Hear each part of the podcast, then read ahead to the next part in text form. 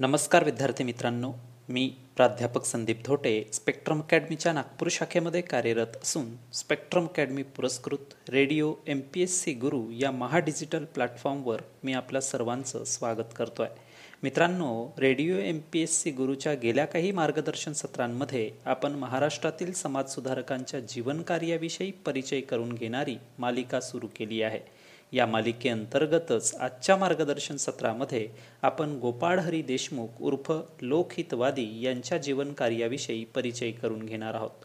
मित्रांनो महाराष्ट्रात राष्ट्रवादी विचारांचा प्रवर्तक म्हणून गोपाळहरी देशमुख उर्फ लोकहितवादी यांना ओळखले जाते. त्यांनी सामाजिक सुधारणा राजकीय सुधारणा शिक्षण इत्यादी क्षेत्रात प्रमुख विचार मांडले. त्यांनी अंधश्रद्धेवर व समाजातील जातीयतेवर कठोर टीका केली. सामाजिक सुधारणेबाबत त्यांचे विचार पुरोगामी होते. त्यांच्या विचाराला त्या काळाच्या काही मर्यादा असल्या तरी त्यांचे लेखन व विचार समाज प्रबोधनयुक्त होते हे नाकारून चालणार नाही. उच्चवर्णीयांनी काळ ओळखून आपल्यात बदल केला पाहिजे असे त्यांनी आवर्जून प्रतिपादन केले. त्यांनी ज्ञान विज्ञान व बुद्धिवाद यांची कास धरली. त्यांनी आपले संपूर्ण आयुष्य समाज सुधारणेच्या चिंतनात घालविले. महाराष्ट्रातील समाजात जागृती निर्माण करण्याचे कार्य त्यांनी केले. अशा या थोर समाजसेवकाचे आपण थोडक्यात चरित्र अभ्यासणार आहोत. मित्रांनो गोपाळहरी देशमुख हे त्यांच्या मूळ नावापेक्षा लोकहितवादी या नावानेच अधिक प्रसिद्ध आहेत. गोपाळरावांचे घराणे हे मूळचे रत्नागिरी जिल्ह्यात पावसचे होते. त्यांच्या घराण्याकडे बारा गावांची देशमुखी होती. त्यांचे वडील हरिपंत हे दुसऱ्या बाजीरावाचे सेनापती बापू गोखले यांचे फडणीस होते. त्यांचे मूळ आडनाव सिद्धये हे होते. गोपाळहरी देशमुख यांचा जन्म अठरा फेब्रुवारी अठराशे तेवीस रोजी झाला. त्यांची मुंज त्या काळच्या पद्धतीनुसार सहाव्या वर्षी व विवाह लगेच सातव्या वर्षी झाला. त्यांचे शिक्षण पुण्याच्या बुधवार पेठेतील मराठी शाळेत झाले.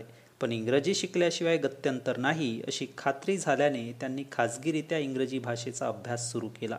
इसवी सन अठराशे चौवेचाळीसमध्ये दक्षिणेतील सरदारांच्या एजंटांच्या ऑफिसात दरमहा सत्याहत्तर रुपये पगाराची ट्रान्सलेटरची नोकरी त्यांना लागली. ते रतलाम संस्थानाचे एक वर्षे दिवाण होते. नऊ वर्षे ते याच कामावर होते व ही नोकरी पुण्यात होती. संस्कृत इंग्रजी गुजराती फारसी या सर्व भाषा त्यांना अवगत होत्या. इसवी सन अठराशे बावन्न नंतर ते जज म्हणून मुंबई प्रांतात विविध ठिकाणी जसे वाई सातारा सुरत अहमदनगर ठाणे अहमदाबाद नाशिक येथे त्यांनी नोकरी केली. सुमारे पस्तीस वर्षे त्यांनी सरकारी नोकरी अत्यंत निष्ठेने व चोखपणे केली. अहमदाबादला ते दहा वर्षे स्मॉल कॉज कोर्टमध्ये मुख्य न्यायाधीश होते. ब्रिटिशांनी त्यांना जे पी व राव बहादूर या पदव्या दिल्या होत्या. इसवी सन अठराशे ऐंशी ते त्र्याऐंशी या तीन वर्षांच्या काळात मुंबई कायदे काउन्सिलचे सभासद म्हणून सरकारने त्यांना नियुक्त केले होते. प्राध्यापक निर्मल कुमार फडकुले लोकहितवादी या ग्रंथामध्ये लिहितात सर्वांगीण सुधारणेचा अत्यंत प्रखर पुरस्कार करून सामाजिक आंदोलनास सामर्थ्य प्राप्त करून देणारा पहिला विचारवंत नेता म्हणजे लोकहितवादी होते. महाराष्ट्रातील प्रबोधनाचा प्रारंभ करण्याचे श्रेय आधुनिक महाराष्ट्राचे अभ्यासक लोकहितवादींना देतात. आचार्य जावडेकर यांच्या मते सर्वांगीण सुधारणांचे सर्व व्यापक व सर्वस्पर्शी विचार लोकांपुढे मांडून त्यांना आपल्या आर्थिक व राजकीय अवनतीतून डोके वर काढण्याचा नवा मार्ग दाखवून देण्याचे काम लोकहितवादी यांनीच केले.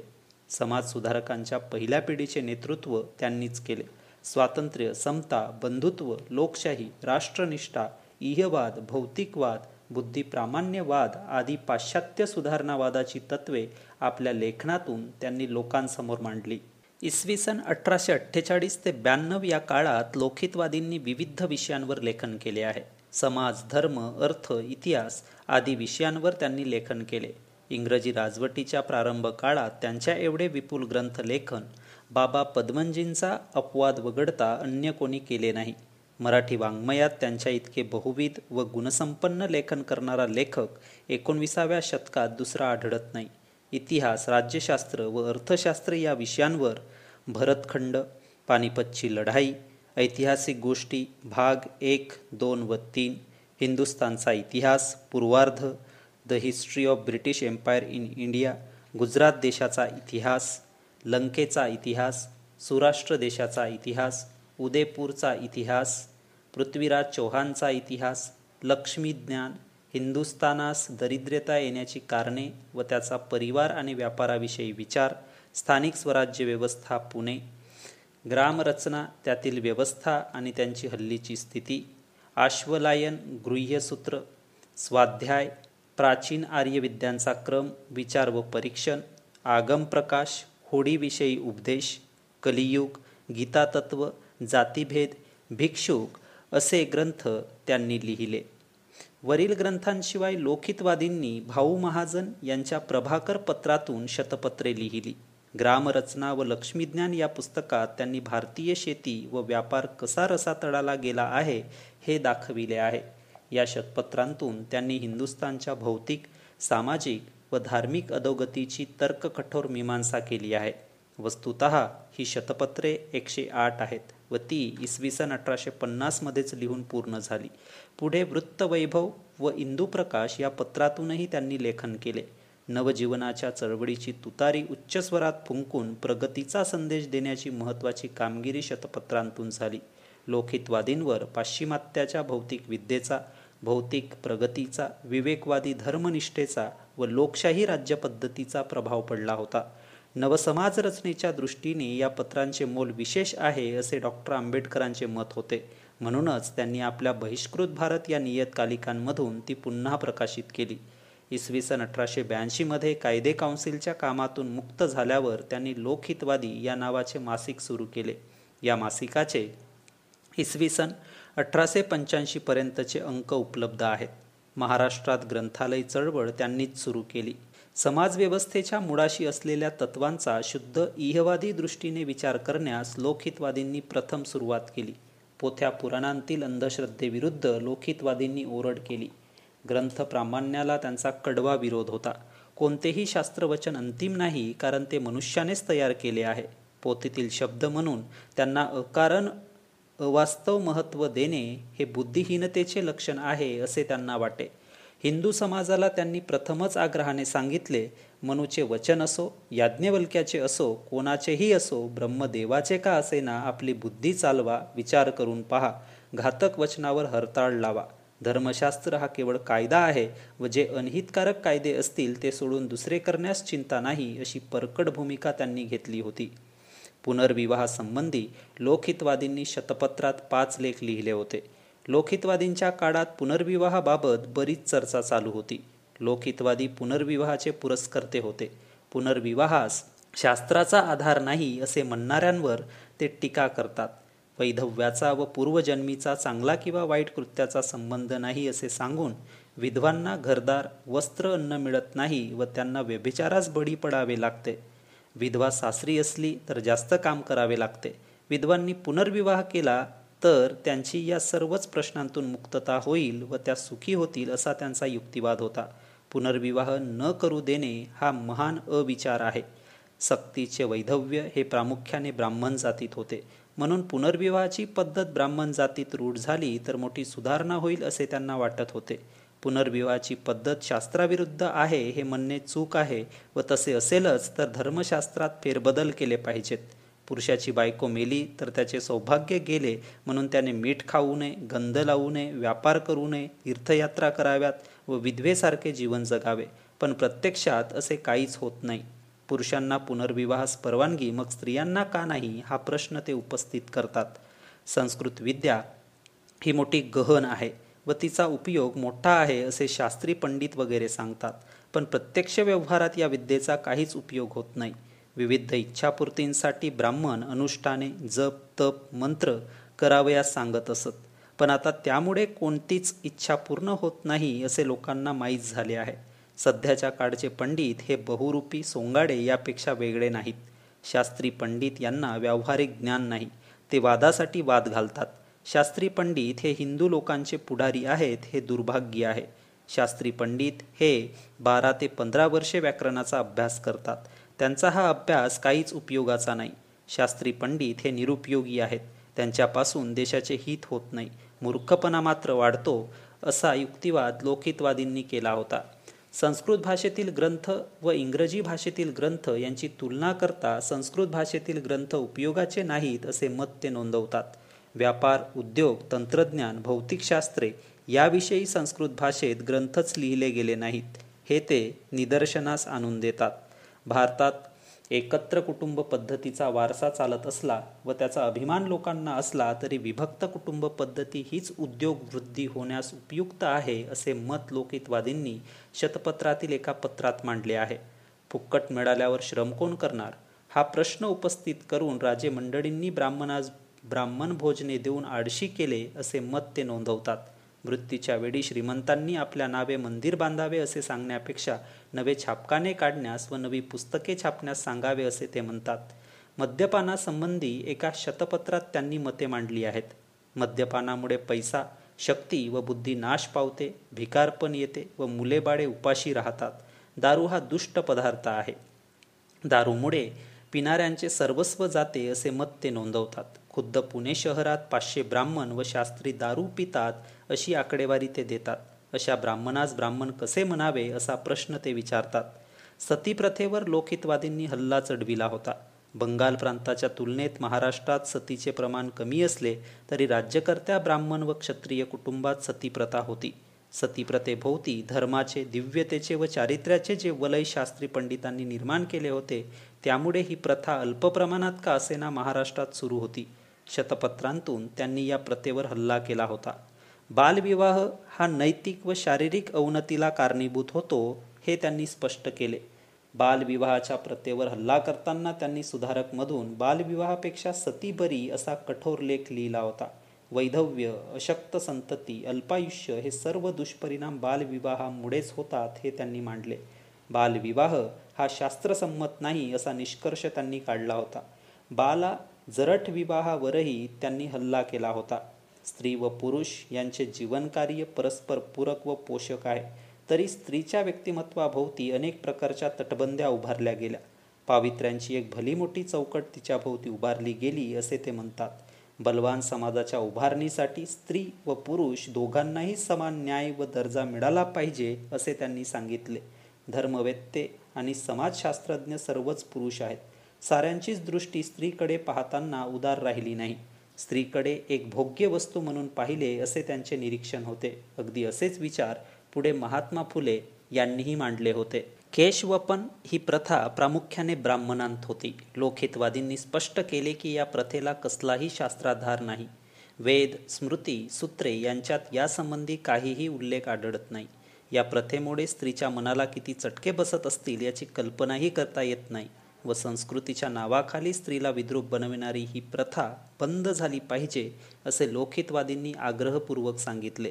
खंडेराव गायकवाड बडोदा या संस्थानिकांच्या मृत्यूनंतर त्यांच्या अनेक विधवा स्त्रियांनी केलेले केशवपन ही भयंकर चीट आणणारी बाब होती.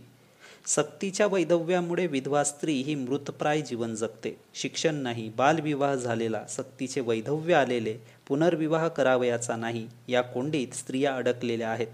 एखादा दुसरा विधवा विवाह झाला म्हणजे सक्तीचे वैधव्य कमी होत आहे असा अर्थ काढता येत नाही असे ते म्हणत असत. जातीचा अभिमान बाळगणारे मूर्ख आहेत जातीभेद राष्ट्रविघातक आहे वर्णव्यवस्था अयोग्य आहे अशी मते त्यांनी मांडली.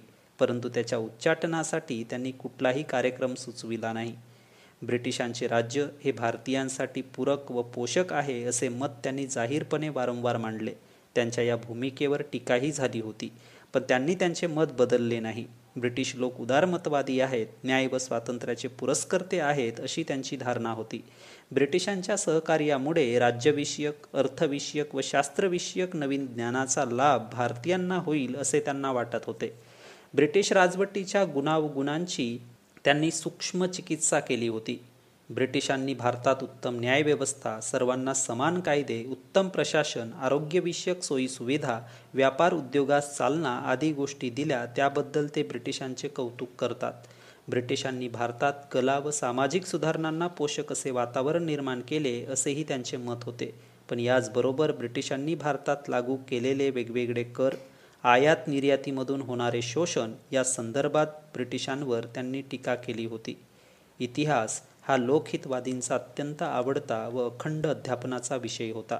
लोकहितवादींनी जे विपुल व विविध विषयांवर वाङ्मय लिहिले त्यात इतिहास ग्रंथाची संख्या जास्त आहे.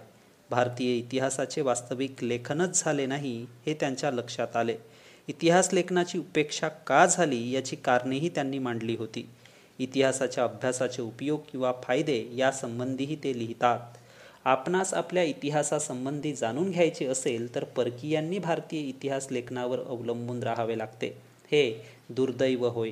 लोकहितवादींचा इतिहासाकडे पाहण्याचा दृष्टिकोन इहवादी असून ज्ञान आणि सत्य यांच्या उपासनेसाठी इतिहासाचे अध्ययन वाढले पाहिजे असे त्यांना वाटत होते. भटांनी किंवा भाटांनी जे इतिहास ग्रंथ लिहिले ते स्वार्थासाठी किंवा मनोरंजनासाठी लिहिले ही त्यांची तक्रार होती. इतिहासाविषयी त्यांनी विपुल लेखन केले आहे. इंदू प्रकाश या वृत्तपत्रातून त्यांनी शिंदे होळकर गायकवाड सातारचे छत्रपती यांच्या वंशासंबंधीची माहिती प्रकाशित केली. वृत्तवैभव पत्रातून ब्राह्मण मुसलमान शीख पारशी ग्रीक इस्रायल इत्यादी समाजांविषयी माहिती ऐतिहासिक दृष्टिकोनातून लिहिली. लोकहितवादी या नियतकालिकातून त्यांनी पृथ्वीराज चौहान यांचा इतिहास प्रकाशित केला. हा ग्रंथ लोकहितवादींनी अनुवाद म्हणून सादर केला आहे. सुराष्ट्राचा इतिहास हे गोष्टीचे मनोरंजक पुस्तक आहे. इतिहासाची आधुनिक दृष्टी ठेवून त्यांनी या ग्रंथाचे लेखन केले नाही. ऐतिहासिक गोष्टी भाग एक दोन तीन हे अनुक्रमे इसवी सन अठराशे सत्याहत्तर अठ्याहत्तर ऐंशी या वर्षी प्रकाशित झाले. इतिहासातील काही चटकदार घटना गोष्टींच्या रूपाने मांडून व त्यांच्या अनुषंगाने काही ऐतिहासिक माहिती देऊन इतिहासाकडे सर्वसाधारण वाचकांना आकृष्ट करण्याचा त्यांनी प्रयत्न केला होता. त्यांनी लिहिलेल्या ग्रंथाचे उल्लेख याच प्रकरणात प्रारंभी ग्रंथसंपदा या सदरात आलेच आहेत. धार्मिक अंधश्रद्धेवर लोकितवादींनी बऱ्याच टीका केल्या. लक्षावधी रुपये खर्च करून नवी देवडे बांधणे व तीर्थयात्रा करणे म्हणजे धर्मकृत्य होय ही समजूत चुकीची आहे. हिंदूंची देवडे अगोदरच मोठ्या संख्येने आहेत व त्यापैकी कित्येक जीर्ण झाली आहेत. तेव्हा आणखीन देवडे बांधण्याची गरज काय असा प्रश्न ते उपस्थित करतात. देवडे बांधण्याचा व तीर्थयात्रा करण्याचा सल्ला ब्राह्मण व भट देतात. कारण ब्राह्मण लोकांची उपजीविका त्यात होते. हे इतरांनी लक्षात घ्यावे. मंदिर बांधणे तीर्थयात्रा दानधर्म यात पैसा घालण्यापेक्षा कारखाने काढून संपत्तीचे उत्पादन वाढवावे. त्यातून लोकांना रोजगार मिळेल असे ते सुचवितात. नवीन देवडे न उभारता ग्रंथनिर्मिती करून ग्रंथालये उभारा असे त्यांनी आग्रहपूर्वक सांगितले. ईश्वराविषयी ब्राह्मणांचे एकमत नाही. ब्राह्मण इतरांना कनिष्ठ मानून स्वतःला श्रेष्ठ समजतात. ब्राह्मण म्हणतात की पैसा खर्च केल्यास दोष दूर करू. ब्राह्मण अज्ञानी लोकांना लुटून आपला निर्वाह करतात. पुराणातल्या गोष्टी पुराणातच ठेवाव्यात. मूर्ख पुराणिक त्याचा भलताच अर्थ लावतात. बरेचसे लोक संध्या झाल्यावर स्तोत्र पाठ करतात पण स्तोत्र पाठ करण्याने पुण्य मिळेल ही समजूत खोटी आहे असे मत लोकहितवादी मांडतात. देव कसा आहे वगैरे ईश्वरविषयक प्रश्नांची उत्तरे ब्राह्मणे देऊ शकत नाहीत. पुराणातील गोष्टी खऱ्या नाहीत. त्यावर लोकांनी विश्वास ठेवू नये. वर्षात तीनशे पासष्ट दिवस व त्याहून अधिक व्रते आहेत तसेच पुराणात अनेक देवतांचे वर्णन आहे. वेदशास्त्र व पुराणे यांचा धर्म पाहिला तर अगदी वेगवेगळा दिसतो. पुराणात नित्यकर्म पाहिले तर ते करावयास वर्षातील संपूर्ण दिवस पुरणार नाहीत. इतकी धर्मकृत्ये त्यात आहेत पण त्यात काही नीती आहे असेही नाही. लोकांचे सुख व ज्ञान वाढवणारी एकही गोष्ट पुराणात नाही.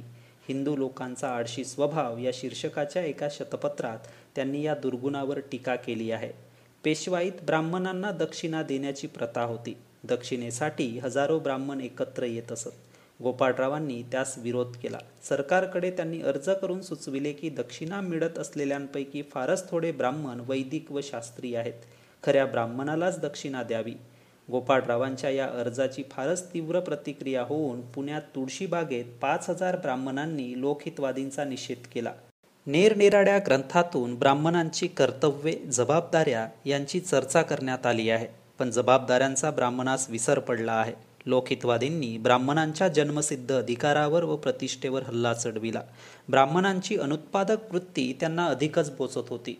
चातुर्मास सहस्त्र भोजने व्रतवैकल्ये या सर्व गोष्टी ब्राह्मणांच्या उपजीविकेसाठी शोधून काढल्या आहेत असे ते म्हणत ब्राह्मण हे व्यसनांचे आगर आडसाचे आगर व अज्ञानाचे रक्षक आहेत असे मत त्यांनी मांडले. प्राचीन काळी ब्राह्मणात जी ज्ञान परंपरा होती ती नष्ट झाल्यामुळे ते असंतुष्ट होऊन त्या कार्यावर टीका करत होते. पुरोहित वर्गावर लोकहितवादींनी टीकास्त्र सोडले.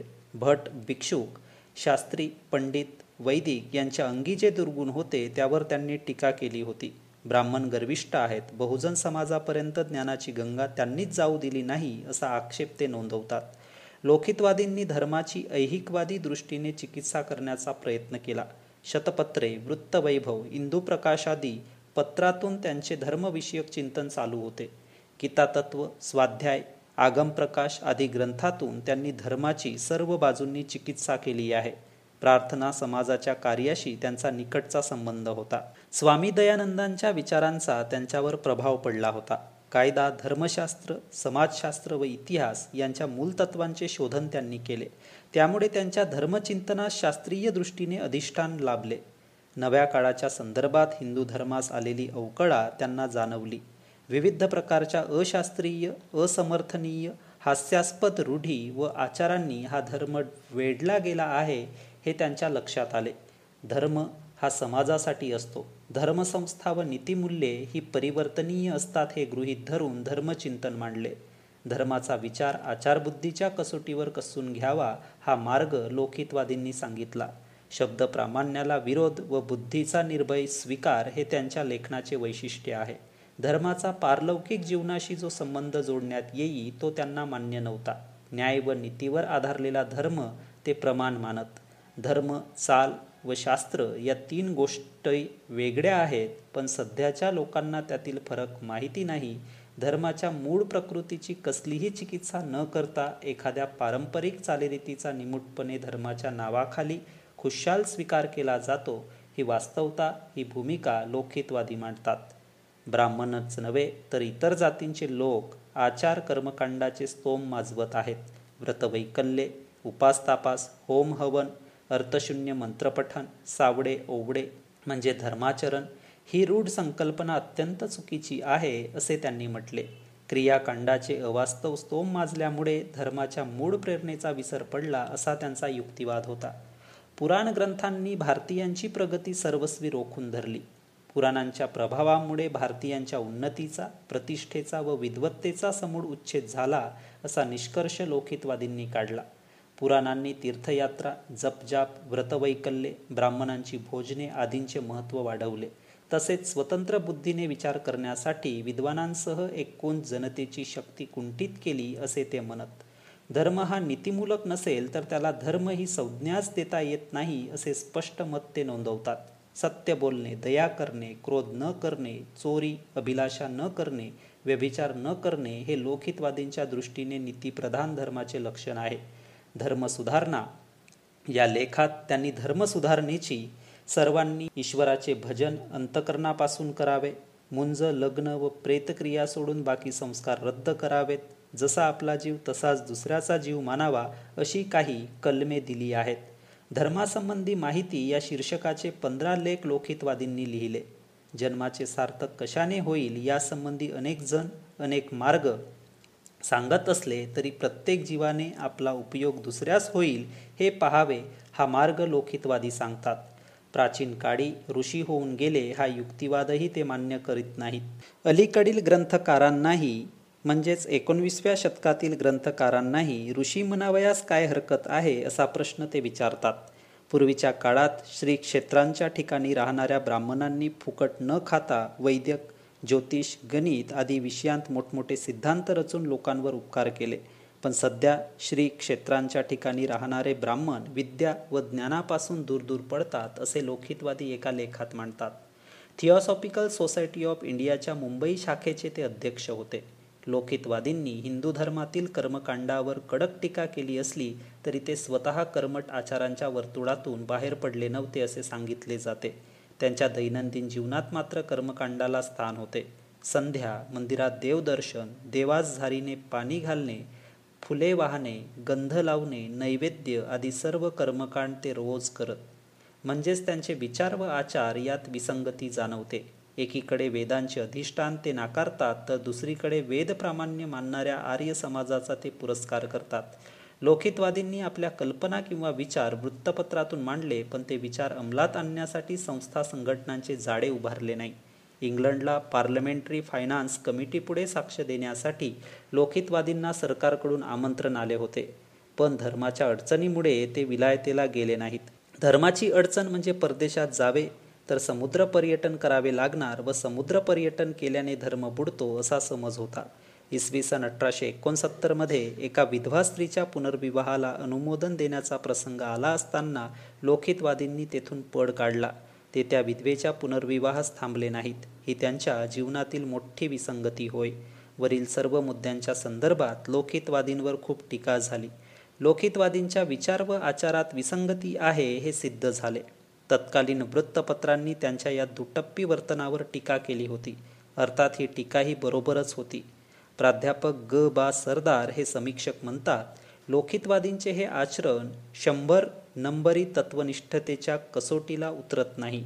या पुनर्विवाह प्रकरणातील गैरहजेरीतून लोकहितवादींच्या वर्तनात जी तत्वच्युती आढळते त्याचे त्यांच्या विरोधकांना भरपूर भांडवल होते. प्राध्यापक निर्मलकुमार फडकुले लोकहितवादी काळ आणि कर्तृत्व या ग्रंथात म्हणतात आपण जी मते निर्भयपणे पुरस्कारितो ती कित्येक वेळा विशिष्ट गुंतागुंतीच्या परिस्थितीमुळे शंभर टक्के आचरणात आणता येत नाहीत ही व्यक्तीची मर्यादा असते. तशीच परिस्थितीचीही मर्यादा असते. आज लोकहितवादींच्या भित्रेपणाची मीमांसा करताना तो काळ व परिस्थिती यांचे स्वरूप लक्षात घेतले पाहिजे. विविध ज्ञानविस्तार या नियतकालिकाने तीन लेख लिहून लोकितवादी हे एक दांभिक पुढारी आहेत असे सिद्ध करण्याचा प्रयत्न केला. हिंदू प्रकाश या पत्रानेही पुनर्विवाह प्रकरणी लोकितवादींचे वर्तन दुटप्पीपणाचे होते अशी टीका केली होती. लोकितवादी हे दांभिक होते. ते केवळ बोलके सुधारक होते अशी टीकाही केली गेली. डॉक्टर निर्मलकुमार फडकुले यांच्या मते लोकितवादी हे खऱ्या अर्थाने महाराष्ट्राचे राजा राममोहन रॉय होत. अठरा ऑक्टोबर अठराशे ब्याण्णवचा केसरी लिहितो पंचवीस ते तीस वर्षांपूर्वी पुण्यात ज्या काळी चळवळी होत असत त्या सर्वांस लोकहितवादींचे प्रोत्साहन व सहाय्य असे. महाराष्ट्रात प्रबोधन युगाची मुहूर्तमेढ रोवणारा पहिला क्रांतिकारक विचारवंत व साहित्यिक म्हणून लोकहितवादी ओळखले जातात. स. मा. गर्गे यांच्या मते लोकहितवादींच्या विचारांनी सुधारणेच्या प्रसारासाठी एक भक्कम बैठक मिळवून दिली. अत्यंत मुलगामी विचार परखड शब्दात बोलून दाखविण्याचे धैर्य त्यांनी दाखविले. गोपाळहरी देशमुख यांना सहा मुले होती. त्यापैकी फक्त डॉक्टर मोरेश्वर यांनी धन्वंतरी म्हणून जनसेवा केली. त्यांच्या पाच मुलांनी जनसेवेचा त्यांचा वारसा पुढे चालविला नाही. आपल्या वडिलांचे अप्रकाशित साहित्यही प्रकाशित करण्याकडे दुर्लक्ष केले. लोकहितवादींच्या विचारांची झेप आपण आत्तापर्यंत पाहिलीच आहे. त्यामुळे त्यांच्या बुद्धिप्रामाण्यवादाची साक्ष पडते सरकारी नोकरीत असल्यामुळे सामाजिक व राजकीय क्षेत्रातील विचारांना ते प्रत्यक्ष कृतीने साथ देऊ शकले नाहीत. त्यामुळे त्यांच्या विचारांचे महत्त्व कमी होत नाही. लोकहितवादींचा काळ महाराष्ट्रातील विचार संक्रमणाचा काळ होता आणि आचारातही जुन्या नव्याचा संघर्ष चालू होता. अशा काळांतील व्यक्तींच्या विचारात आणि आचारात कित्येक बाबतीत विसंगती आढळते. तसेच लोकहितवादींच्या बाबत झालेले आढळते. समाजातील जुन्या आचारावर ते कडक टीका करीत पण स्वतःच कित्येक जुन्या सवयींना चिकटून राहत. अशावेळी विरोधकांकडून असा आक्षेप घेतला जाई की ते नुसते बोलके सुधारक आहेत. ज्यावेळी सुधारणेची तत्वे आवेशाने सांगणे हीच मुख्य गरज असते त्यावेळी ती सांगणे हाच कर्तेपणा ठरतो. ज्यावेळी समाज रूढी परंपरेच्या वेटोळ्यात अडकला होता त्यावेळी लोकहितवादींनी त्यांना विकासाचा मार्ग दाखवून दिला. लोकहितवादींनी सामाजिक आर्थिक धार्मिक व राजकीय प्रश्नांवर पुरोगामी विचार मांडले. धर्मातील अनिष्ट प्रथांवर टीका केली. मानवी जीवनाकडे पाहणारा परंपरागत दृष्टिकोन बदलला पाहिजे असे त्यांनी प्रतिपादन केले. आपल्या वृत्तपत्रीय व ग्रंथलेखनातून त्यांनी आपला देश व समाज स्थितीचे प्रभावी चित्रण करून समाजाला मार्गदर्शन केले. त्यांनी आधुनिक शिक्षणाची बैठक घालून दिली. आर्य समाजाच्या कार्यातही त्यांनी लक्ष घातले होते. यावरून त्यांचा दूरदर्शीपणा दिसून येतो. ते या समाजाच्या कार्यासाठी नेहमी व्याख्याने देत सरकारी नोकरीतून निवृत्त झाल्यानंतर लोकहितवादी हे मासिक सुरू केले. डॉक्टर नासी इनामदार म्हणतात पेशवाईच्या अस्तानंतर संधी काळात व संक्रमणावस्थेत जी वैचारिक क्रांती या भागात झाली तिचे नेतेपद लोकहितवादींना बहाल करण्यास प्रत्यवाय नाही. त्यांनी पारतंत्र्याचे निदान केले स्वातंत्र्याचे उपाय सांगितले राज्यपद्धती सुचविली इंग्रजी राज्याचे गुणदोष दाखविले लोकशाहीचा मंत्र सांगितला आर्थिक अवनतीची मीमांसा केली उदारमतवादी विचार मांडले सामाजिक समतेसाठी प्रयत्न केले म्हणून इंग्रजी काळातील बुद्धिवादी नेता असेच त्यांचे वर्णन करणे योग्य ठरेल. बुद्धिप्रामाण्यवादास त्यांनी महत्त्व दिले. कालानुसार धर्मात व चालीरीतीत बदल करावेत जातीयता नष्ट करावी स्त्रियांना शिक्षण व बरोबरीचे स्थान द्यावे आळशीपणा सोडून उद्योगी व्हावे लोकसत्ताक शासन पद्धती स्वदेशी निवृत्तीवादापेक्षा प्रवृत्तीवाद श्रेष्ठ असे वेगवेगळे मार्ग त्यांनी समाज सुधारणेसाठी दाखवून दिले. लोकांचे भले व्हावे त्यांची प्रगती व्हावी यासाठीच ते झटत. म्हणूनच त्यांना लोकहितवादी या नावाने ओळखले जाते. मित्रांनो स्पेक्ट्रम अकॅडमी पुरस्कृत radio M P S C गुरुच्या आजच्या मार्गदर्शन सत्रामध्ये आपण गोपाळहरी देशमुख उर्फ लोकहितवादी यांच्या जीवनकार्याविषयी परिचय करून घेतला. मित्रांनो radio M P S C गुरुवर असेच नवनवीन मार्गदर्शन सत्र आपल्यासाठी आयोजित केले जाणार आहेत. ज्या मार्गदर्शन सत्रांचा फायदा महाराष्ट्र लोकसेवा आयोगांतर्गत घेतल्या जाणाऱ्या सर्व प्रकारच्या स्पर्धा परीक्षांमध्ये आपल्याला निश्चितच होईल अशी अपेक्षा व्यक्त करतो व मी प्राध्यापक संदीप धोटे आपला निरोप घेतो. पुन्हा भेटूया नवीन मार्गदर्शन सत्रांमध्ये. तोपर्यंत नमस्कार. नमस्कार विद्यार्थी मित्रांनो. Radio M P S C गुरुमध्ये मी आलजी प्रिया. तुम्हा सर्वांचं मनापासून स्वागत करते. मित्रांनो व्यक्तिविशेष या सत्रात आपण काही महत्त्वाच्या व्यक्तींविषयी आणि त्यांच्या जीवनकार्याविषयी जाणून घेत असतो.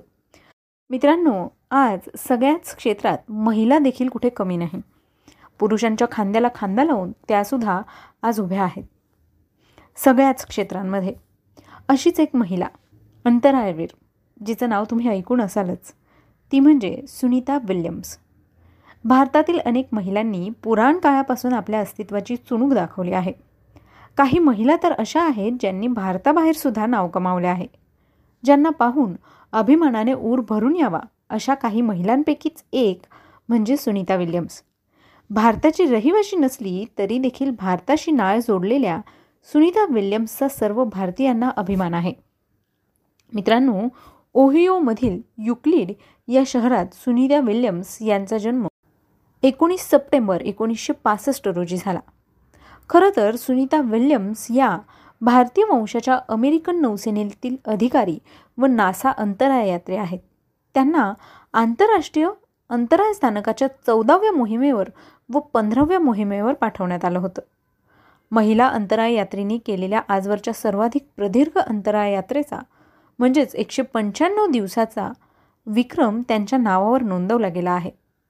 त्यांच्या नावावर सगळ्यात जास्त वेळा म्हणजे सात वेळा आणि जास्त वेळ म्हणजेच पन्नास तास चाळीस मिनिटं अंतराळात चाललेली महिला असण्याचा विक्रम देखील आहे. दोन हजार बारामध्ये त्यांनी बत्तीसाव्या मोहिमेची फ्लाईट इंजिनियर तसेच तेहतीसाव्या मोहिमेची कमांडर म्हणून देखील काम केलं.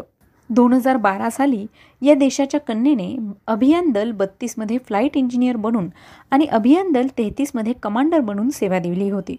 सुनीता विल्यम्सच्या व्यक्तिगत जीवनापासून तर तिने मिळवलेल्या यशाबद्दल आपण आजच्या या सत्रामध्ये जाणून घेऊया.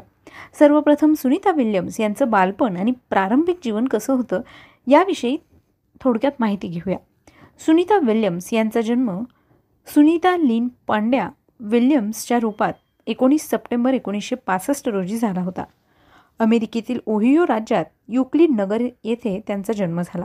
नीदरम मॅसेच्युसेट्स येथे सुनीता लहानाच्या मोठ्या झाल्या आणि शालेय शिक्षण त्यांनी या ठिकाणहूनच प्राप्त केले. सुनीता विल्यम्स यांनी एकोणीसशे त्र्याऐंशी साली मॅसेच्युसेट्स येथून हायस्कूलचं शिक्षण पूर्ण केलं. पुढे एकोणीसशे सत्त्याऐंशीला संयुक्त राष्ट्राच्या नौसैनिक अकादमीतून फिजिकल सायन्स या विषयात बी एस परीक्षा उत्तीर्ण केले. यानंतर सुनीताने एकोणीसशे पंच्याण्णवला फ्लोरिडा इन्स्टिट्यूट ऑफ टेक्नॉलॉजी इथून इंजिनिअरिंग मॅनेजमेंटमधून मास्टर ऑफ सायन्स म्हणजेच एम एस ही पदवी प्राप्त केली.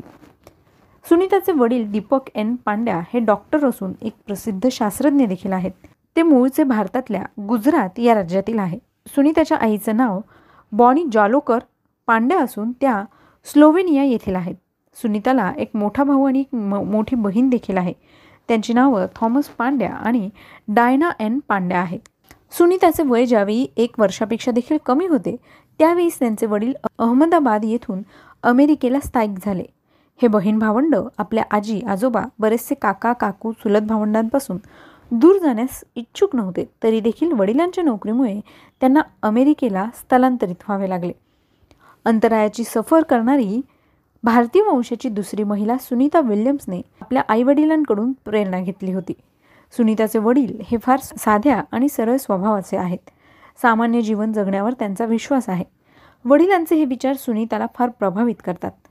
एकोणीसशे सत्त्याऐंशी साली युनायटेड स्टेट्स नेव्हल अकादमीकडून भौतिक विज्ञान ह्या विषयात बॅचलर ऑफ सायन्सची पदवी मिळाल्यानंतर आणि एकोणीसशे पंच्याण्णवमध्ये फ्लोरिडा इन्स्टिट्यूट ऑफ टेक्नॉलॉजी येथून अभियांत्रिकी प्रबंधन या विषयात मास्टर ऑफ सायन्सची पदवी सुनीता यांनी मिळवली.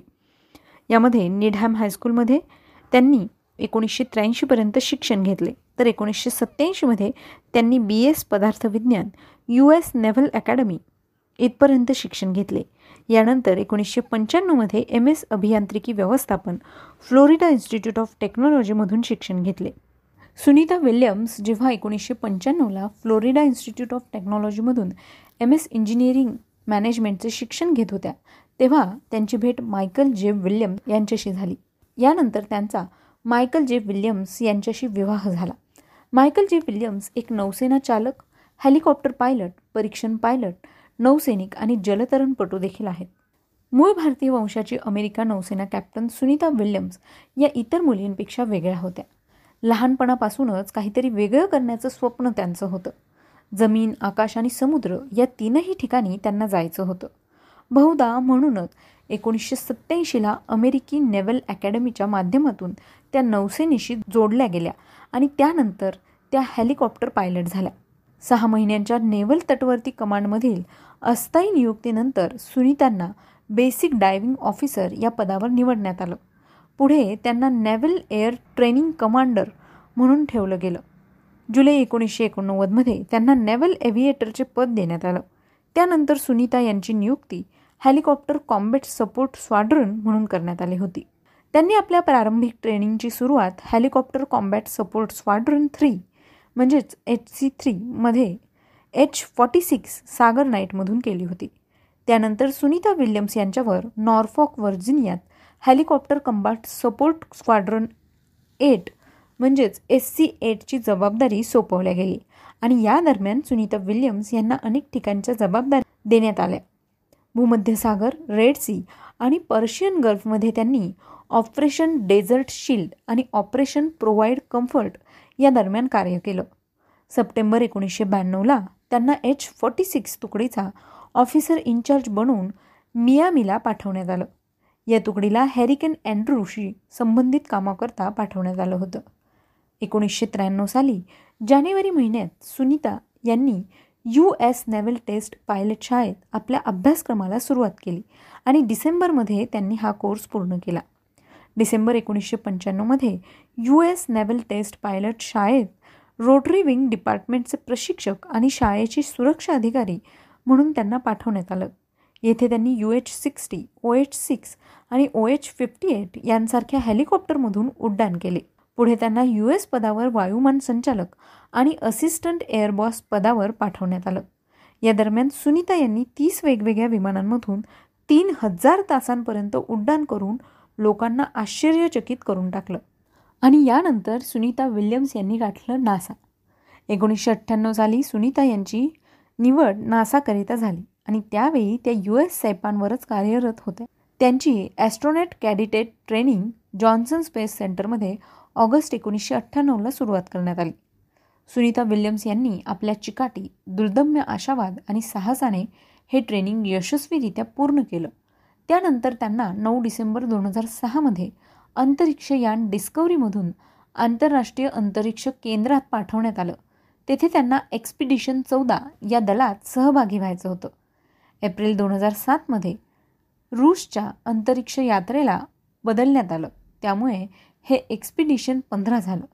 एक्सपिडिशन चौदा आणि एक एक्सपिडिशन पंधरा या दरम्यान सुनीता विल्यम्स यांनी तीन स्पेक्स वॉक केले.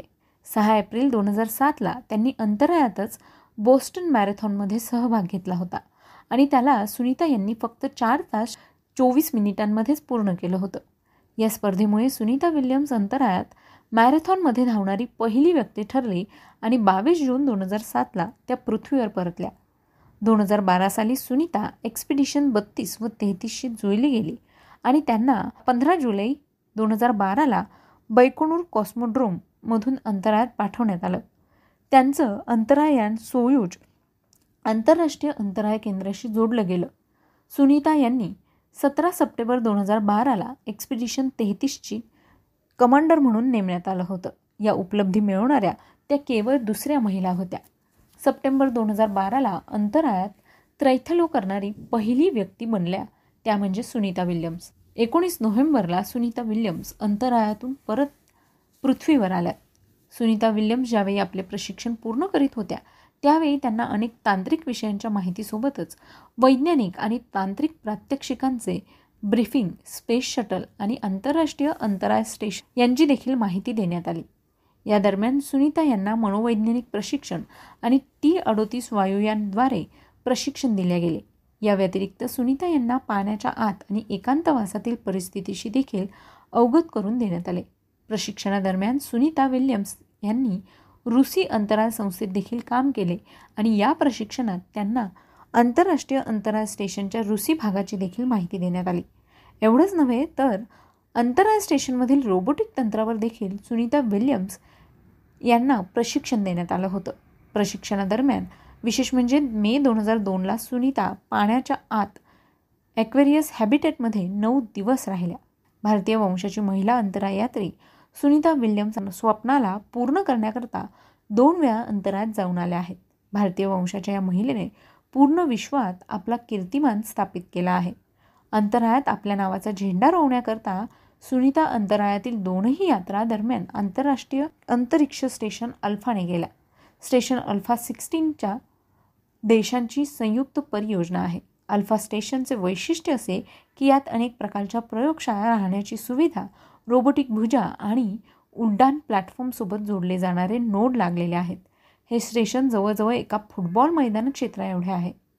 लहानपणापासूनच अंतराळात उडण्याचं सुनीता विल्यम्सने पाहिलेलं स्वप्न अखेर नऊ डिसेंबर दोन हजार सहाला पूर्ण झाले. ज्यावेळी त्या पहिल्यांदा अंतराळात गेल्या होत्या. त्यांची ही पहिली अंतराळ यात्रा स्पेस शटल डिस्कवरीच्या माध्यमातून सुरू झाली होती. पहिल्या अंतराळ यात्रेदरम्यान भारतीय वंशाची सुनीता विल्यम्स यांनी अंतराळात एकूण तीनशे एकवीस दिवस सतरा तास आणि पंधरा मिनटं त्या राहिल्या होत्या. सुनीता विल्यम्स आंतरराष्ट्रीय अंतराळ स्टेशनच्या स्थायी अंतराळ यात्री चमूची फ्लाईट इंजिनियर होत्या. पुढे त्या स्थायी अंतराळ यात्री दल पंधराच्या देखील फ्लाईट इंजिनियर झाल्या. यासोबतच आंतरराष्ट्रीय अंतराळ स्टेशनच्या कमांडर होणाऱ्या त्या जगातील दुसऱ्या महिला देखील आहेत. आपल्या दुसऱ्या अंतराळ यात्रेदरम्यान सुनीता विल्यम्स यांनी तीन स्पेसवॉक देखील केले. मग मित्रांनो तुम्हाला प्रश्न पडला असेल स्पेसवॉक हा प्रकार काय असतो?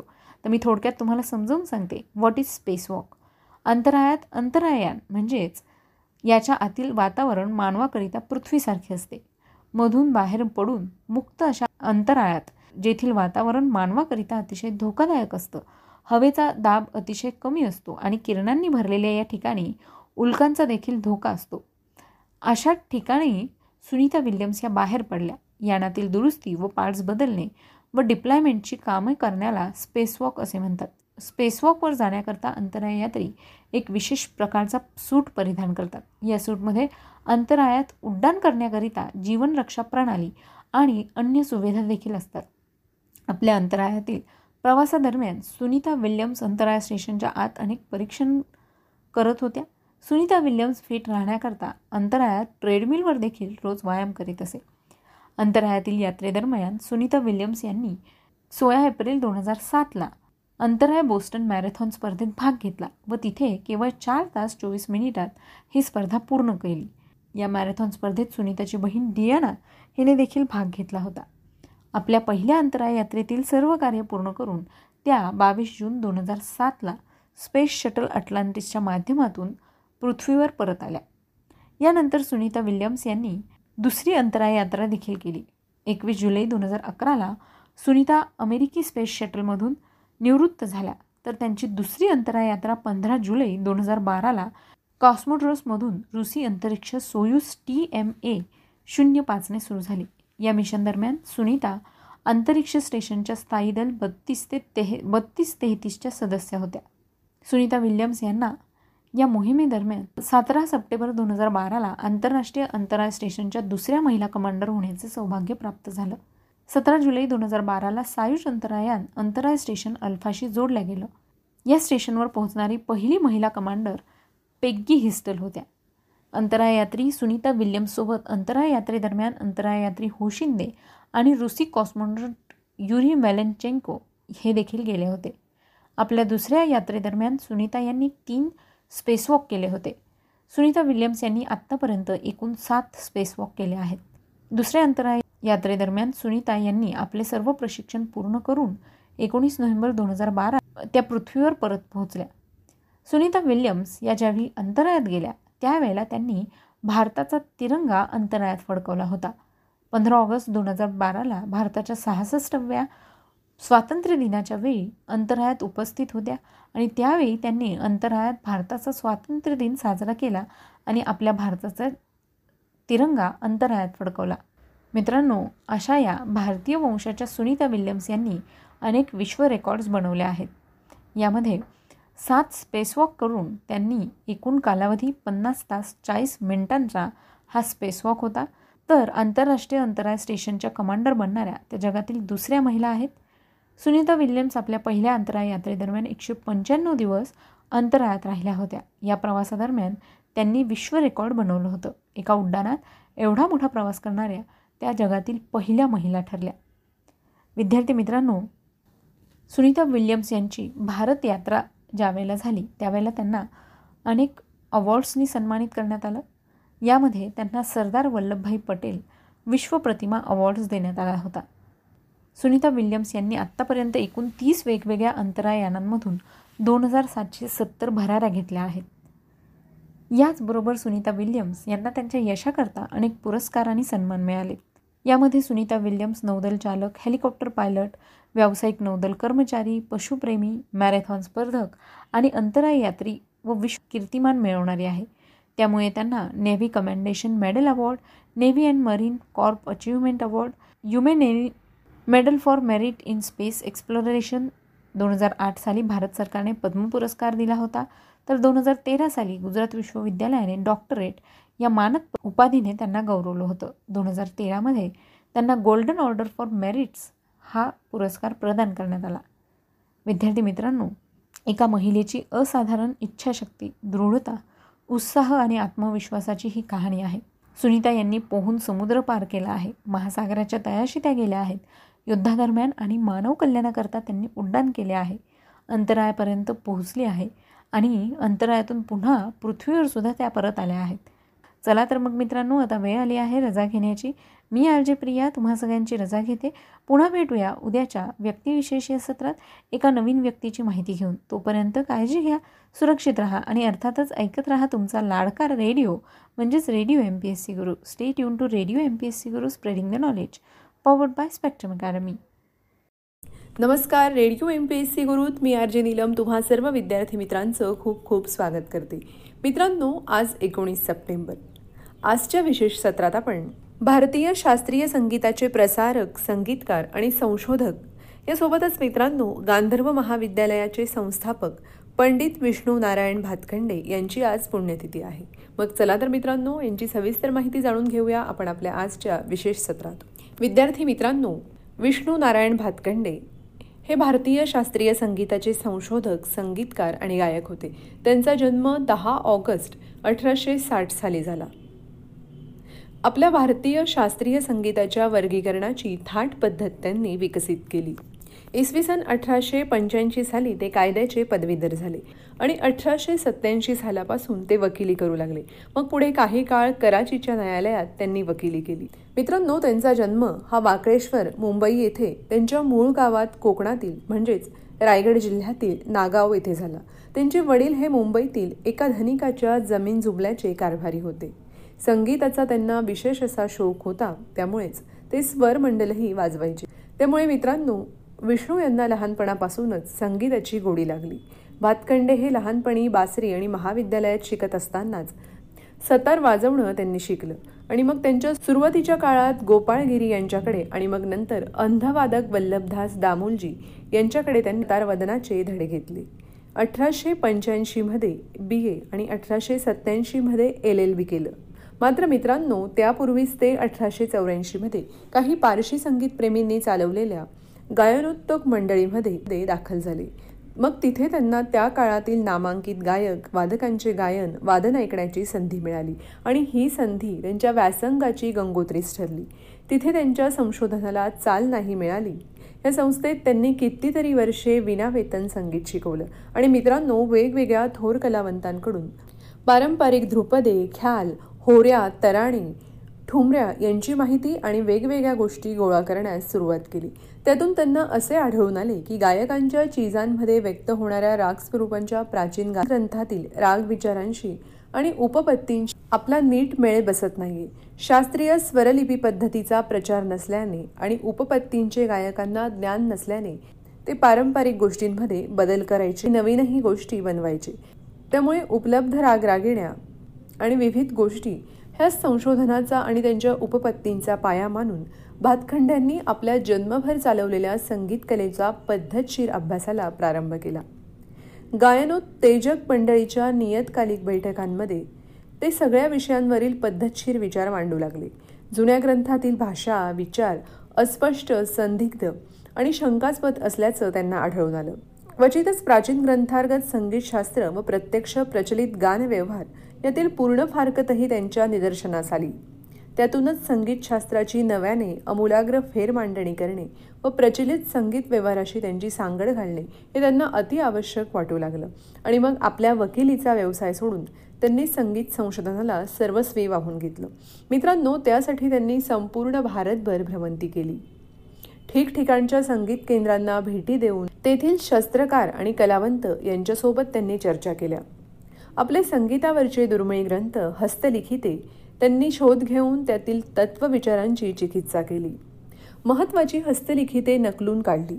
त्यासोबतच हिंदुस्थानी संगीतातील म्हणजे आपल्या शास्त्रीय संगीतातील स्वरलिपी रचना रागविचार त्यांचे आरोह वरोह त्यांचे श्रुती विचार वेगवेगळ्या प्रकारच्या थाट पद्धती वादी संवादी स्वर यासारख्या विषयासंबंधी अगदी तात्विक सांगोपांग चर्चा आणि मग त्या अनुषंगाने विविध उपपत्ती त्यांनी आपल्या ग्रंथातून मांडल्या. तसंच एक खास स्वरलिपी पद्धतीसुद्धा त्यांनी प्रस्थापित केली. मित्रांनो पंडित भातखंडे यांच्या संगीत कार्याची त्रिसूत्री म्हणजे प्राचीन संगीत विद्येचं संशोधन. नव्या संगीतशास्त्राची नव्याने उभारणी आणि या संगीतशास्त्राचा प्रचार प्रसार त्यासाठी त्यांनी संगीत विद्यालयाची सुद्धा स्थापना केली. बडोद्याचे महाराज सयाजीराव गायकवाड.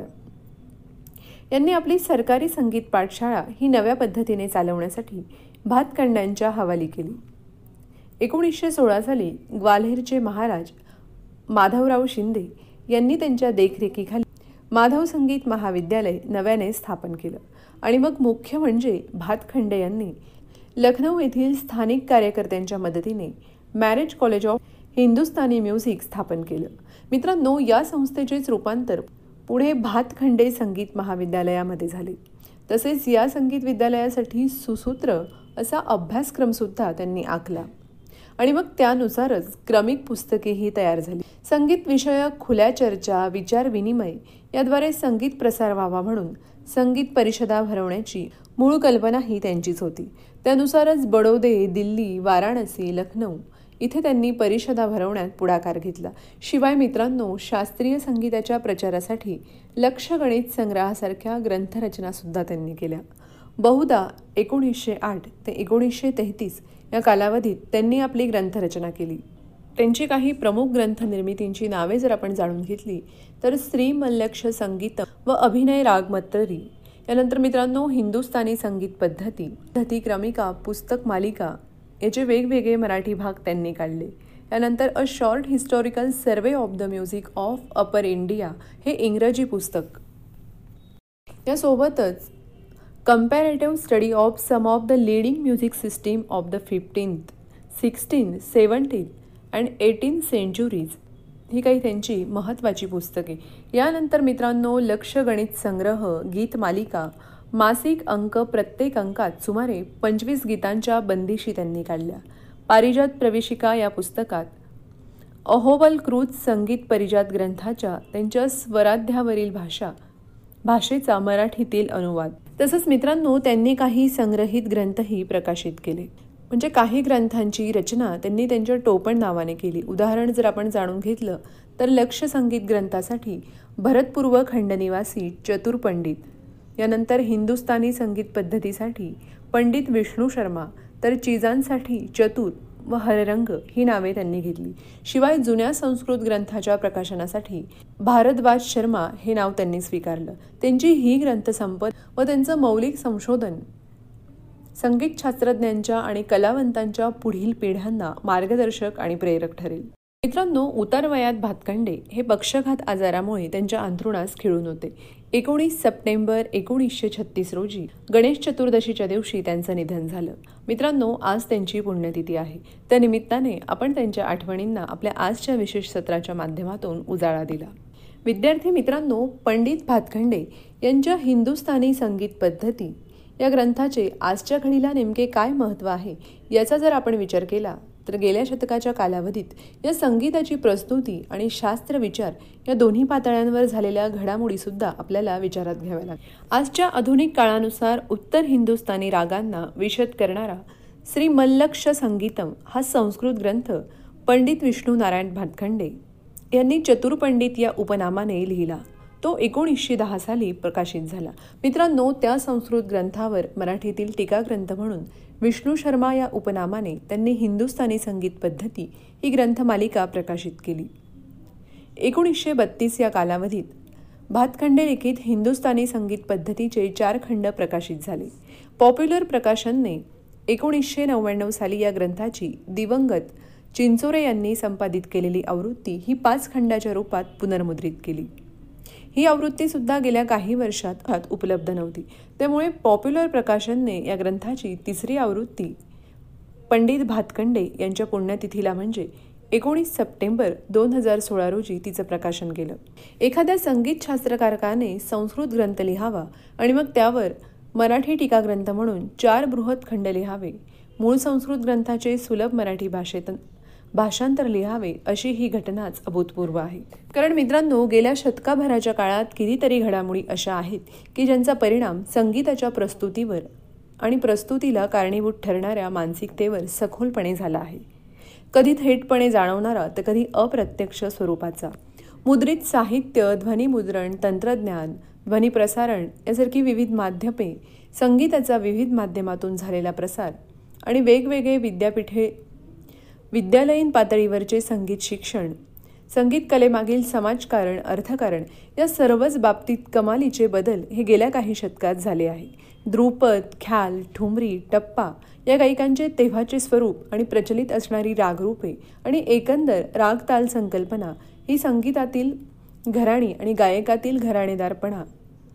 अशा कितीतरी बाजूंनी कला म्हणूनही हिंदुस्थानी संगीत गेल्या शंभर वर्षात बदललं आहे. या सर्वांचं प्रतिबिंब हे गेल्या शतकात निर्माण झालेल्या संगीतशास्त्र ग्रंथावर पडलेलं सहज असं लक्षात येतं. आज संगीतशास्त्राचा परीघ बराच व्यापक झालाय. असून त्या काळी शास्त्र चर्चेत फारशी मांडली न गेलेली कलेची अनेक अनुषंगिक अंगी आजचे शास्त्रकार विस्ताराने मांडतायत. संस्कृती संगीतशास्त्र यासारखी एक वेगळी अभ्यास दृष्टी ही आज संगीतशास्त्राच्या संदर्भात विकसित झाली आणि याच पार्श्वभूमीवर पंडित भातखंडे यांची शास्त्रमीमांसा ही पुन्हा नव्याने पाहणं गरजेचं आहे. कारण मित्रांनो एकोणीसाव्या आणि विसाव्या शतकात इंग्रजीचा प्रसार मोठ्या प्रमाणात होऊ लागला. त्यावेळी गुरुला विशेष महत्त्व होतं. म्हणजे इतर क्षेत्रांपेक्षा संगीत आणि अध्यात्म या क्षेत्राला अनन्यसाधारण महत्त्व होतं. गुरुकुल पद्धतीचा अट्टाहास मागे पडू लागला. गुरुकुल पद्धतीऐवजी इंग्रजी शिक्षणाला महत्त्व दिले जाऊ लागले. आणि त्याची सावली ही संगीत क्षेत्रातही पडली. या काळात कौटुंबिक नातं नसतानाही केवळ कलेसंबंधीच्या आसक्तीने संगीत शिक्षणाकडे पाहिलं जाऊ लागलं.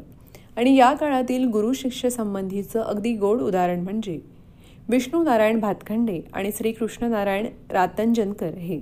भातखंडे यांना आपलं प्राथमिक शिक्षण घेत असताना संगीताची विविध पारितोषिके जिंकली. मित्रांनो त्यांना बासरी आणि सतार वादनाची आवड होती. त्यामुळेच त्यांच्या घरच्यांनी भातखंडेंना कधीही विरोध केला नाही. ते मुंबईतील गायनोत्तेजक मंडळीचे सभासद झाले आणि मग त्याच ठिकाणी रावजी बुवा वेलगावकर हे प्रसिद्ध ध्रुपदी त्या ठिकाणी नोकरीला होते. त्यांच्याकडून भातखंड्यांनी तीनशे ध्रुपद शिकून घेतली. या मंडळींमध्ये ज्या गायकांचे कार्यक्रम होत असायचे अगदी त्या ठिकाणी काही चर्चा व्हायच्या. त्यातूनच भातखंडेंना संगीताविषयी भाषण करण्याची आवड निर्माण झाली आणि मग कालांतराने काही अडचणींमुळे गायनोत्तेजक मंडळीशी असलेला भातखंडेंचा संबंध हा एकोणीसशे सतरा साली संपला आणि मग त्यावेळेस भातखंड्यांचा दिनक्रम गायन हा झाला. संगीतातील राग कल्पना रचना याचा पुरेपूर अभ्यास त्यांच्या संशोधन कार्यातून म्हणजे हिंदुस्तान संगीत पद्धती नावाचा संगीत ग्रंथ तयार झाला. सुमारे पंचवीसशे पानांचा हा ग्रंथ आणि त्या पुस्तकाच्या पुढे चार आवृत्त्या देखील प्रकाशित झाल्या. मित्रांनो या पुस्तकामुळे त्यांची कीर्ती संशोधन हे अनेक वेगवेगळ्या मोठमोठ्या राज्यांपर्यंत पोहोचलं. बडोदा संस्थांचे महाराज सयाजीराव गायकवाड हे सरकारी संगीत विद्यालय स्थापण्याचा विचार करत असताना त्यांना भातखंडेंची माहिती मिळाली आणि बडोद्याच्या महाराजांनी भातखंडेंचा सल्ला घेऊन हे काम सुरू ठेवलं. गायनोत्तेजक मंडळीत असताना गायकांना प्रशिक्षण देण्यासाठी भातखंडे हे त्या ठिकाणी वर्ग चालवायचे आणि त्यांच्याच सूचनेवरून मुंबई महानगरपालिकेने प्राथमिक शाळेत संगीत विषयाचा समावेश केला. ग्वाल्हेरचे महाराज शिंदे यांच्या करवी संगीत विद्यालयाची स्थापना केल्यानंतर महाराजांच्या सल्ल्यावरून या संस्थानातील गायकांची शिक्षक म्हणून निवड केली गेली. पाठ्यपुस्तकांची गरज भासल्यानंतर त्यांना क्रमिक पुस्तकेची कल्पना सुचली आणि एकोणीसशे सतरा ते छत्तीस या काळात क्रमिक पुस्तकेच्या सहा मालिका प्रसिद्ध झाल्या. मित्रांनो या क्रमिक पुस्तकीत संगीत विषयक तात्विक विवेचन रागाची वैशिष्ट्ये चिजांचे विश्लेषण स्वरविस्तार लक्षण गीते आणि यया यासारख्या दहा थाटात विभागणी सविस्तरपणे देण्यात आली. तर विद्यार्थी मित्रांनो हिंदू संगीताचे संशोधक संगीतकार गायक विष्णू नारायण भातखंडे यांची आज पुण्यतिथी. त्यानिमित्ताने आपण त्यांच्या आठवणींना उजाळा दिला. त्यांची सविस्तर माहिती आपण आपल्या आजच्या विशेष सत्रातून जाणून घेतली. मित्रांनो पुन्हा भेटूया पुढील विशेष सत्रात नव्या माहितीसह. तोपर्यंत stay tune to radio M P S C Guru spreading the knowledge powered by spectrum academy नमस्कार. Radio M P S C गुरुमध्ये मी आर जे प्राजक्ता सगळ्यांचे स्वागत करते आजच्या व्यक्तिविशेष या कार्यक्रमात. आजचे व्यक्तिविशेष आहे कर्णम मल्लेश्वरी. कर्णम मल्लेश्वरी ह्या एक भारतीय भारोत्तोलक म्हणजेच वेटलिफ्टर आहेत. दोन हजारच्या ऑलिम्पिक स्पर्धेत कांस्यपदक मिळवले. भारतासाठी व्यक्तिगत ऑलिम्पिक पदक मिळवणाऱ्या त्या पहिल्या महिला ठरल्या. कर्णम मल्लेश्वरी यांचा जन्म श्री काकाकुलम येथे एक जून एकोणीसशे पंच्याहत्तर रोजी झाला. एकोणीसशे नव्वदमध्ये बँगलोर येथील खेळाडूंच्या कॅम्पमध्ये मल्लेश्वरीला राष्ट्रीय अर्जुन पुरस्कार विजेत्या श्यामलाल सलवान यांनी हेरले आणि वेटलिफ्टिंग स्पर्धेसाठी उद्युक्त केले. तेव्हापासून मल्लेश्वरीला या खेळात रस निर्माण झाला आणि त्यांनी त्यासाठी मेहनत करायला सुरुवात केली. वर्षभरातच वेटलिफ्टिंग करणाऱ्या खेळाडूंच्या भारतीय चमूसाठी त्यांचे नाव चर्चेमध्ये आले. जेव्हा दोन हजारच्या ऑलिम्पिकसाठी नावे सुचवण्यात आली तेव्हा कुंजू राणीला डावलून मल्लेश्वरीची निवड करण्यात आली. त्यावेळी मोठा हल्लाबोल झाला. मल्लेश्वरीवरती खर्च करणे म्हणजे त्यांना सरकारी खर्चाने पर्यटनासाठी पाठवणे आहे अशी टीका झाली. पण कांस्य पदक मिळवून मल्लेश्वरीने आपली निवड उचित ठरवली. मल्लेश्वरीच्या करिअरची सुरुवात ज्युनियर वेटलिफ्टिंग चॅम्पियन स्पर्धेपासून झाली. एकोणीसशे ब्याण्णव साली मल्लेश्वरीने आशियाई स्पर्धेत तीन रौप्य पदके जिंकली. त्यानंतर ऑलिम्पिक स्पर्धेत तीन कांस्य पदके जिंकली. पण त्यांचे खरे यश त्यांनी सिडनी येथे डिसेंबर दोन हजारमध्ये मिळवलेल्या कांस्य पदकात होते. त्यांनी स्नॅच प्रकारात एकशे दहा किलो वर्गात आणि क्लीन अँड जर्क प्रकारात एकशे तीस किलो वजन उचलले. अशा प्रकारे एकूण दोनशे चाळीस किलो वजन उचलल्यामुळे मल्लेश्वरी भारतासाठी भारोत्तलन म्हणजेच वेटलिफ्टिंग स्पर्धेत कांस्यपदक मिळवणाऱ्या पहिला महिला ठरल्या. एकोणीसशे अठ्ठ्याण्णवमध्ये आशियाई खेळांमध्ये वेटलिफ्टिंगच्या त्रेसष्ट किलो वर्गात त्यांनी रौप्य पदक जिंकले होते. एकोणीसशे सत्त्याण्णवमध्ये आशियाई गेम्समध्ये चौऱ्याण्णव किलो वर्गात त्यांनी रौप्य पदक जिंकले होते. एकोणीसशे शहाण्णवच्या आशियाई चॅम्पियन स्पर्धेत जपानमध्ये त्यांनी सुवर्णपदक जिंकले होते. एकोणीसशे पंच्याण्णवच्या विश्वचषक स्पर्धेत चीनमध्ये त्यांनी सुवर्णपदक जिंकले होते.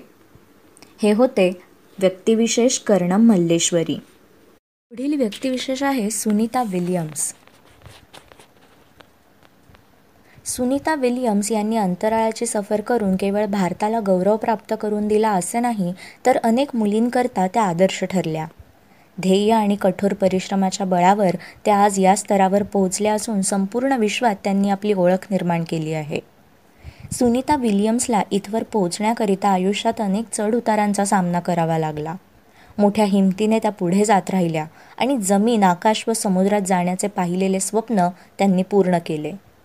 अमेरिकन अंतराळ एजन्सी म्हणजेच नासाच्या माध्यमातून त्यांनी अंतराळाची यात्रा केली. सुनीता अशा एक स्त्री आहेत ज्यांनी अंतराळात तब्बल सात वेळा अंतराळ यात्रा केली. एवढेच नाही तर त्या आंतरराष्ट्रीय स्पेस स्टेशन दल चौदा आणि पंधराच्या सदस्या देखील राहिल्या आहेत. दोन हजार बारा साली या देशाच्या कन्येने अभियान दल बत्तीसमध्ये फ्लाईट इंजिनियर बनून अभियान दल तेहतीसमध्ये कमांडर बनून सेवा दिली आहे. सुनीता विलियम्सच्या वैयक्तिक जीवनापासून तर तिने मिळवलेल्या यशाबद्दल आपण आज जाणून घेणार आहोत. सुनीता विलियम्स यांचा जन्म सुनीता लीन पांड्या विलियम्स यांच्या रूपात एकोणीस सप्टेंबर एकोणीसशे पासष्टला झाला होता. अमेरिकेतील ओहायो राज्यात युक्लिड नगरमध्ये त्यांचा जन्म झाला.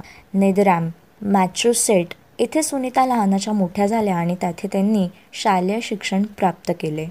सुनीता विलियम्स यांनी एकोणीसशे त्र्याऐंशी साली मॅच्युसेट येथून हायस्कूलचे शिक्षण पूर्ण केले व पुढे एकोणीसशे सत्त्याऐंशीला संयुक्त राष्ट्राच्या नौसैनिक अकॅडमीतून फिजिकल सायन्स या विषयात बी एस सी परीक्षा उत्तीर्ण केली. त्यानंतर सुनीता यांनी एकोणीसशे पंच्याण्णवला फ्लोरिडा इन्स्टिट्यूट ऑफ टेक्नॉलॉजी इथून इंजिनिअरिंग मॅनेजमेंटमधून मास्टर ऑफ सायन्स ही पदवी प्राप्त केली. सुनीताचे वडील दीपक एन पांड्या हे डॉक्टर असून एक प्रसिद्ध शास्त्रज्ञ देखील आहेत. ते मूळचे भारतातल्या गुजरात राज्यातील आहेत. सुनीता यांच्या आईचे नाव बॉनी जालोकर पांड्या असून त्या स्लोवेनिया येथील आहेत. सुनीताला एक मोठा भाऊ व एक मोठी बहीण देखील आहे. त्यांची नावे जय थॉमस पांड्या व डायना एन पांड्या असे आहेत. सुनीताचे वय ज्यावेळी एक वर्षापेक्षा देखील कमी होते त्यावेळी तिचे वडील अहमदाबाद येथून अमेरिकेला स्थायिक झाले. हे बहीण भावंड आपल्या आजी आजोबा बरेचसे काका काकू चुलत भावंडांपासून दूर जाण्यास इच्छुक नव्हते. तरी देखील वडिलांच्या नोकरीमुळे त्यांना अमेरिकेला स्थानांतरित व्हावेच लागले. अंतराळाची सफर करणारी भारतीय वंशाची दुसरी महिला सुनीता विलियम्स यांनी आपल्या आईवडिलांकडून प्रेरणा घेतली आहे. सुनीताचे वडील फार सरळ स्वभावाचे होते. सामान्य जीवन जगण्यावर त्यांचा विश्वास होता. त्यांचे विचार सुनीताला कायम प्रभावित करतात. तसेच सुनीताची आई बॉनी जालोकर पांड्या यांनी आपल्या कुटुंबाला एका सूत्रात बांधण्याचे यश मिळवले. नात्यांचे मूल्य जपणं आणि नात्यांचा गोडवा टिकवून ठेवणं यावर त्या भर देतात. सोबतच निसर्ग मूल्यांची त्यांना चांगली जाण आहे. प्रकृतीच्या मूल्यांची जाणीव सुनीताला आपल्या आईकडून संस्कारात मिळाली आहे असं ते सांगत आहे राष्ट्रपिता महात्मा गांधींना सुनीता आपल्या रोल मॉडेल मांडतात तर त्यांच्या विचारांवर चालण्याचा नेहमीच प्रयत्न करतात. सुनीता विलियम्स यांची देवावर श्रद्धा आहे. हिंदूंच्या सर्वोच्च अशा भगवान गणेशावर त्यांची श्रद्धा आहे. त्या असं म्हणतात की अंतराळ यात्रेदरम्यान सुनीता हिंदूंचा पवित्र असा भगवद्गीता हा ग्रंथ आपल्यासोबत घेऊन गेल्या होत्या. वेळ मिळेल तेव्हा त्या त्याचे वाचन करीत असे. भगवान श्रीकृष्णाने भगवद्गीतेत केलेल्या उपदेशांना सुनीता आपल्या जीवनात अंगीकारण्याचा प्रयत्न करतात.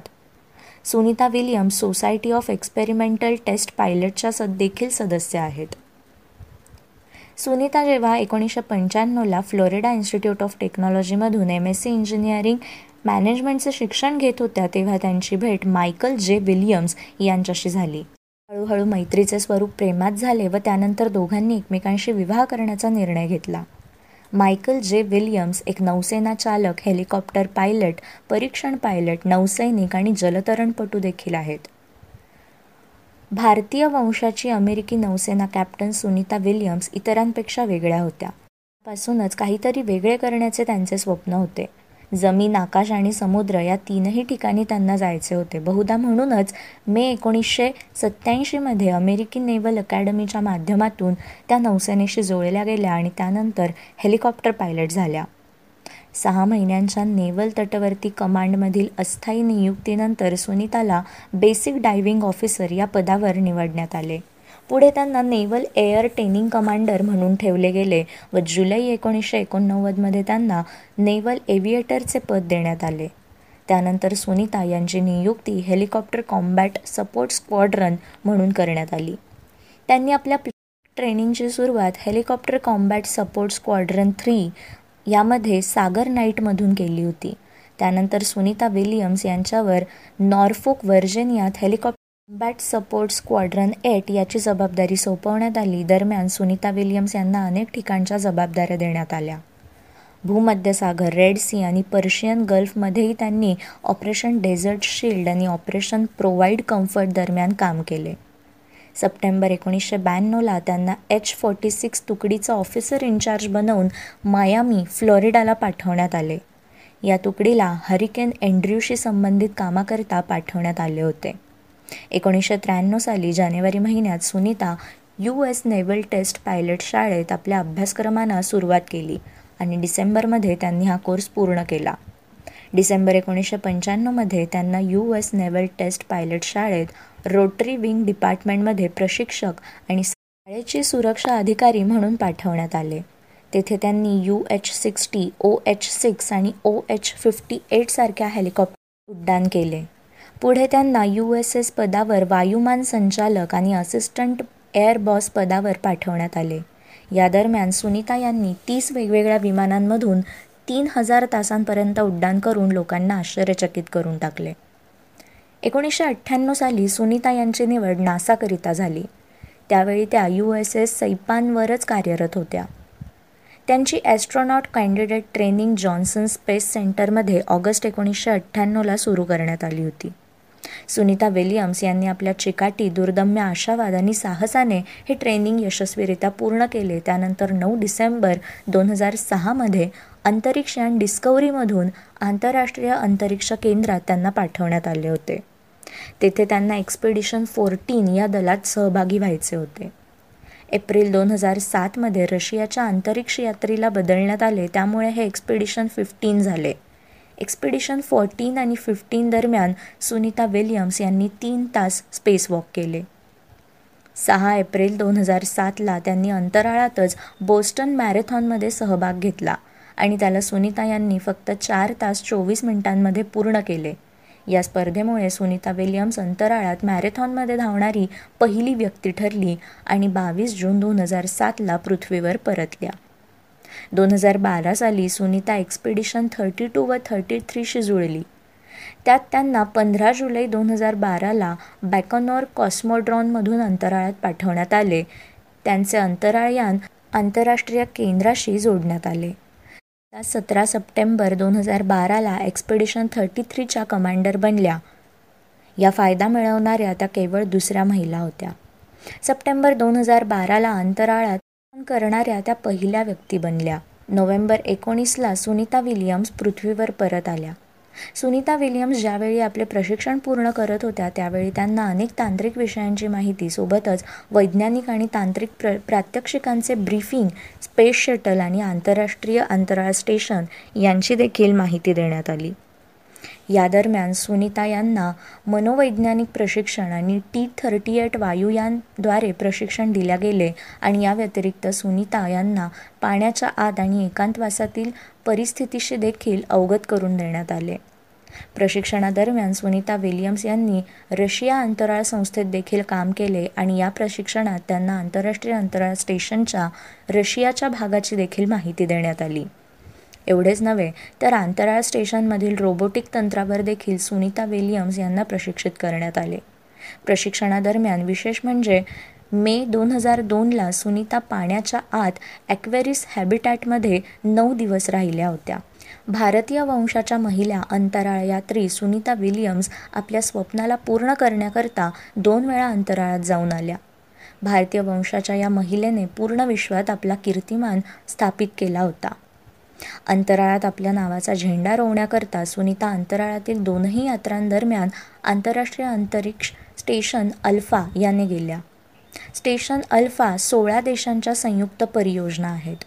अल्फा स्टेशनचे वैशिष्ट्य असे की यात अनेक प्रकारच्या प्रयोगशाळा राहण्याची सुविधा रोबोटिक आणि उड्डाण प्लॅटफॉर्मसोबत जोडले जाणारे नॉड्स लागलेले आहेत.